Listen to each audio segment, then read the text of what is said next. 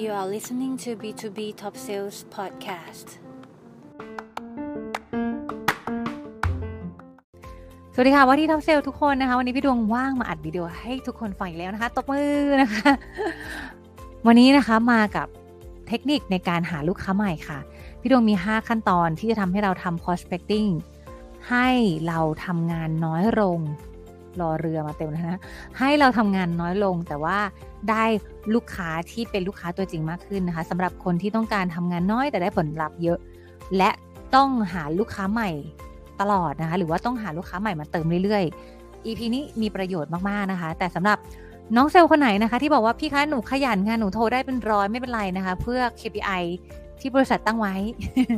EP นี้อาจจะไม่เหมาะนะคะเพราะว่าEP นี้จะเหมาะกับคนที่ต้องการทำน้อยได้มากนะคะแล้วก็คนที่ต้องการทำ prospecting หรือการหาลูกค้าใหม่นั่นเองนะคะมันมี5ขั้นตอนง่ายๆที่วันนี้พี่ดวงมาฝากนะคะมาดูขั้นตอนแรกกันเลยเพื่อไม่ให้เป็นการเสียเวลานะคะขั้นตอนแรกค่ะเป็นขั้นตอนสำคัญมากถ้าขั้นตอนนี้ทำผิดขั้นตอนที่เหลือพังนะคะ ขั้นตอนแรกนั้นก็คือว่าเราจะต้องทราบก่อนค่ะว่าใครคือลูกค้าของเรากันแน่ไม่ใช่เพียงแค่เป็นลูกค้านะคะต้องเป็นลูกค้าที่มี potential นะคะภาษาเซลล์ก็คือ potential ก็คือว่าลูกค้าที่มีกำลังซื้อมีอนาคต ขายไปแล้วเขาต้องมีโอกาสที่จะมีความต้องการที่จะใช้ของเราจริงๆนะคะวิธีการง่ายๆในปัจจุบันนะคะเราสามารถที่จะดูได้อาจจะดูจาก record เก่าๆดูว่าลูกค้ากลุ่มไหนที่ซื้อกับเราใน product ตัวนั้นเยอะๆถ้าเป็นน้องเซลล์ใหม่นะคะก็ไปถามรุ่นพี่ได้เลยนะคะว่าพี่ครับลูกค้าของพี่ครับท็อป10เป็นใครบ้างครับท็อป5เป็นใครบ้างครับลูกพี่ให้ชื่อมาแล้วก็อย่ารอช้านะคะไปทำการรีเสิร์ชดูนิดนึงว่าบริษัทเหล่านั้นทำธุรกิจอะไรนะคะทำไมเขาถึงมีความต้องการใช้ของเราเราอาจจะต้องทราบถึงขั้นว่าเราเจาะกลุ่ม SME ที่มีทุนจดทะเบียนเท่าไหร่มีความใหญ่โตอลังการขนาดไหนนะคะหรือมีจำนวนพนักงานเท่าไหร่ลักษณะพวกนี้เราจะต้องไปศึกษามาจากลูกค้าเก่าๆที่เคยซื้อนะคะอย่างของพี่ดวงเองเนี่ยทำธุรกิจเป็น product ที่ใช้ในโรงงานอุตสาหกรรมมันจะมีลูกค้าอยู่กลุ่มหนึ่งที่ซื้อเหมือนถมที่นะคะหลังจากที่พี่ดวงไปศึกษามาแล้วก็พบว่าอ๋อเขาเป็นธุรกิจที่ทำ OEM product ที่ซื้อพี่ดวงเข้าไปเนี่ยเขาไม่ได้ซื้อรอบเดียวเขาจะต้องซื้อหลายๆรอบตามจำนวนลูกค้าที่เขารับทำ OEM อย่างเงี้ยค่ะพี่ดวงก็จะทราบแล้วว่าอ๋อกลุ่มอิเล็กทรอนิกส์กลุ่มนี้นะแล้วก็ทำ OEM ประมาณนี้นะจะใช้เยอะมากอย่างเงี้ยพี่ดวงก็จะไปเจาะเลยนะคะหรือบางคนอาจจะลองมองไปที่ลูกค้ากลุ่มที่เป็นเทรนในช่วงนั้นก็ได้นะคะอย่างเช่นเรารู้ว่าช่วงนี้เทรนอะไรกำลังมาแรงอุตสาหกรรมไหนที่ไม่โดนผลกระทบโควิดลักษณะแบบเนี้ยเราก็ต้องไปลิสต์มาแล้วก็ทำออกมาเป็น Dream List เลยพี่ดวงจะเรียกว่า Dream List นะคะใน1เดือนเราก็จะต้องมี Dream List ออกมาเพื่อที่จะได้รู้ว่าเฮ้ยเดือนนี้เราจะต้องโทรหาใครบ้างนะคะสำหรับคนที่ทำขั้นตอนนี้ผิดเป็นยังไงรู้ไหมคะพี่ดวงมีนักศึกษาเป็นลูกศิษย์ท่านหนึ่งนะคะ Product ดีมาก Product เนี่ยเป็น Product ที่ใช้ในโรงงานอุตสาหกรรมอาหารซึ่งเราจะใช้ Product ตัวนี้ในการดูดเอาแบคทีเรียออกมาจากตอนกระบวนการแพ็คกิ้งนะคะ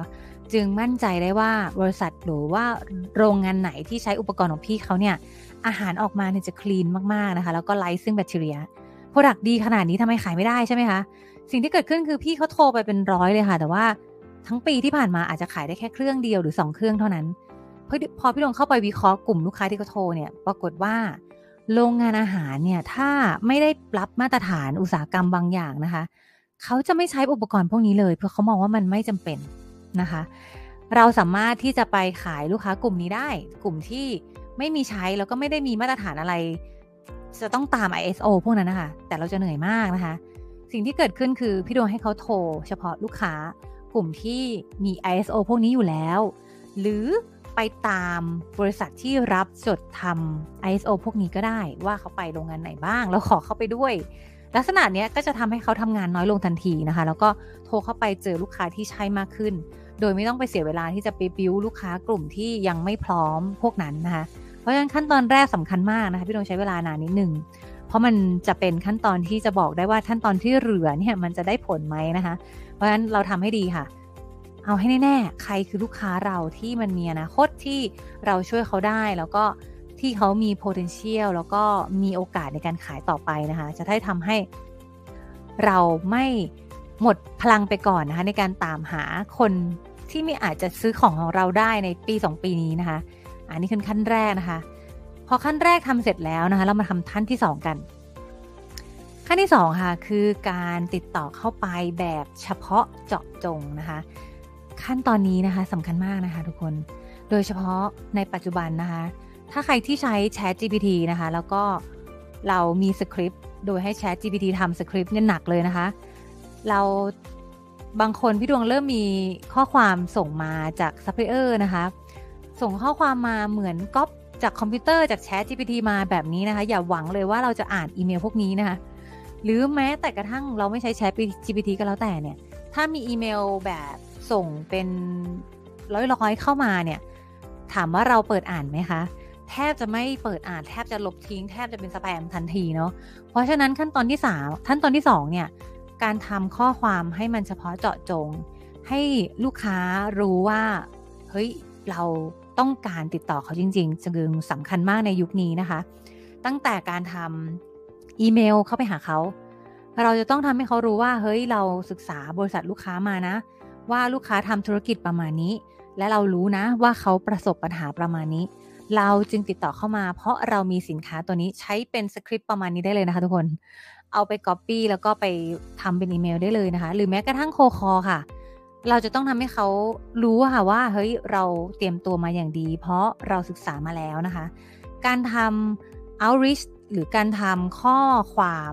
หรือแม้แต่กระทั่งโคคอที่บ่งบอกว่าเราศึกษาลูกค้ามาอย่างดีเนี่ยมันจะเป็นการเปิดประตูได้ตั้งแต่ไม่กี่วินาทีแรกที่เราโทรเข้าไปหรือเป็นการทำให้อีเมลของเรามันไม่ไปกลายเป็นอีเมลขยะนั่นเองนะคะเพราะฉะนั้นศึกษาให้ดีข้อมูลอยู่เต็มไปหมดนะคะเราสามารถที่จะทำให้ outreach message ของเราเนี่ยมันเฉพาะเจาะจงได้แล้วก็เป็นสิ่งสำคัญมากๆนะคะพี่ดวงบอกเลยนะคะ 100% นะคะถ้าเกิดว่าใครทำไม่ได้นะคะลูกค้าจะวางสายใส่เราทันทีลองไปดูอีเมลไม่ใช่อีเมลสิวิดีโอเก่าๆของพี่ดวงเนาะมีสอนทำโคคอไปคร่าวๆอยู่แล้วนะคะหรือนักเรียนที่ทำผ่านคลาสพี่ดวงนะคะแน่นอนว่าสคริปต์เปลี่ยนนิดเดียวเนี่ยลูกค้าฟังเราทันทีลองไปดูวิดีโอเก่าๆนะคะได้เลยนะคะและนี่คือขั้นตอนที่2นะคะขั้นตอนที่3ทำอะไรคะหลังจากที่เราติดต่อหรือว่า outreach ลูกค้าแบบเฉพาะเจาะจงได้แล้วลูกค้าน่าจะอ่านอีเมลเราแล้วน่าจะอ่านข้อความใน LinkedIn เราแล้วนะคะขั้นตอนที่3คือพี่ดวงเกริ่นไปบ้างแล้วแหละในขั้นตอนเมื่อกี้นะคะเราต้องติดต่อไปในหลายช่องทางเพื่อให้มั่นใจว่าลูกค้าเนี่ยได้รับในสักช่องทางหนึ่งนะคะไอเทคนิคเนี้ยนะคะคือมันจะทำให้เราเวลาโดยเฉพาะที่เราต้องทำโคคอเนี่ยมันจะทำให้เราโคคอง่ายขึ้นนะคะถ้าเราส่งเมสเสจไปทาง LinkedIn ให้ลูกค้าแล้วลูกค้ายังไม่ตอบนะคะเราลองส่งวิดีโอไม่ใช่วิดีโอสิอีเมลเข้าไปนะคะแล้วขออีเมลจากโอเปอเรเตอร์ก็ได้เราขออีเมลลูกค้าจากโอเปอเรเตอร์เข้าไปแล้วก็ส่งไปนั้นตัวนะคะขั้นตอนอีกวิธีนึงก็คือการทำ calling เข้าไปเนี่ย calling เข้าไปมันก็ง่ายขึ้นเราอาจจะบอกโอเปอเรเตอร์ว่าพอดีมีคุยกันทาง LinkedIn แนะนำตัวไว้วันนี้จะโทรเข้ามาแนะนำตัวอีกรอบนึงได้ไหมได้นะคะหรือการโทรเข้าไปถ้าลูกค้ารับสายพอดีเราอาจจะบอกว่าพอดีเราเคยส่งอีเมลไปแนะนำตัวคร่าวๆแล้วนะคะไม่แน่ใจว่าลูกค้าเห็นบ้างไหมถ้าไม่เห็นไม่เป็นไรก็ชวนคุยต่อเลยแต่มันจะทำให้การโคคอเข้าไปเนี่ยมันไม่โคมากเพราะว่าลูกค้าอาจจะเห็นเราแล้วแวบๆหรือเขาเห็นว่าเอ้ยเรามีความเขาเรียกว่าอะไรอ่ะกระตือรือร้นหรือว่าเรามีความตั้งใจจริงๆนะที่จะโทรเข้ามาหาเขาแล้วก็มีการติดต่อเขาไปทางช่องทางอื่นแล้วด้วยนะคะเพราะฉะนั้นในสมัยนี้การติดต่อเข้าไปอย่างการโทรอย่างเดียวหรืออีเมลอย่างเดียวเนี่ยอาจจะไม่ทันกินแล้วนะคะเราต้องเข้าไปหลายๆช่องทางนะคะทุกคนซึ่งไอตัวการทำการติดต่อเนี่ยมันก็วางแผนได้อะว่าเฮ้ยวีคนี้เราจะเมลนะเดี๋ยววีคนี้เราจะเมลก่อนวีคหน้าเราจะทำลิงก์อินลองดูถ้าเรามีนะคะหรือว่าเราจะเมลสัก2วีคที่3เราจะโทรนะคะแล้วก็วีคที่4ขอทำนัดวีคที่3อาจจะยังไม่ทำนัดก็ได้อาจจะโทรไว้น้ำตัวชั่วคราวทั่วไปนะคะแล้วก็เผื่อลูกค้ายังไม่มี requirement อะไรแล้วก็ติดต่อไปทางวีคที่4อีกรอบนึงเพื่อทำการทำนัดก็ได้แบบนี้นะคะ การทำการติดต่อลูกค้าหลายช่องทางแบบนี้มันจะทำให้หนึ่งคือเราจะได้รู้ว่าเฮ้ยลูกค้าเนี่ยชอบที่จะให้เราติดต่อทางไหนนะคะสองคือมันจะทำให้ลูกค้าเนี่ยไม่รู้สึกว่าโดนคุกคามเกินไปคือมันทำให้การติดต่อเข้าไปเนี่ยมันเย็นขึ้นมันไม่ทำให้เหมือนคนแปลกหน้านั่นเองเลยมันก็เลยจะทำให้ลูกค้าเนี่ยคุยกับเราได้ง่ายขึ้นตอนที่เราโทรเข้าไปเนาะนะคะและนี่คือขั้นตอนที่3นะคะขั้นตอนที่4ค่ะสำคัญและสำคัญมากนะคะเป็นขั้นตอนที่จะมาชี้วัดเลยแหละว่าเฮ้ยการ prospecting ของเซลล์คนไหนเนี่ยคือตัวจริงนะคะเพราะว่าส่วนใหญ่แล้วไม่ทำขั้นตอนนี้กันค่ะขั้นตอนนั้นคืออะไรคะคือการวางแผนในการติดตามอย่างเป็นวินัยนะคะอันนี้พี่ดวงใช้คำว่าอย่างมีวินัยเพราะเราจะต้องวางแผนในการที่สมมติว่าเราเมลไปแล้วหรือเราโทรไปแล้วครั้งแรกเนี่ยลูกค้ายังไม่มี requirement เราจะต้อง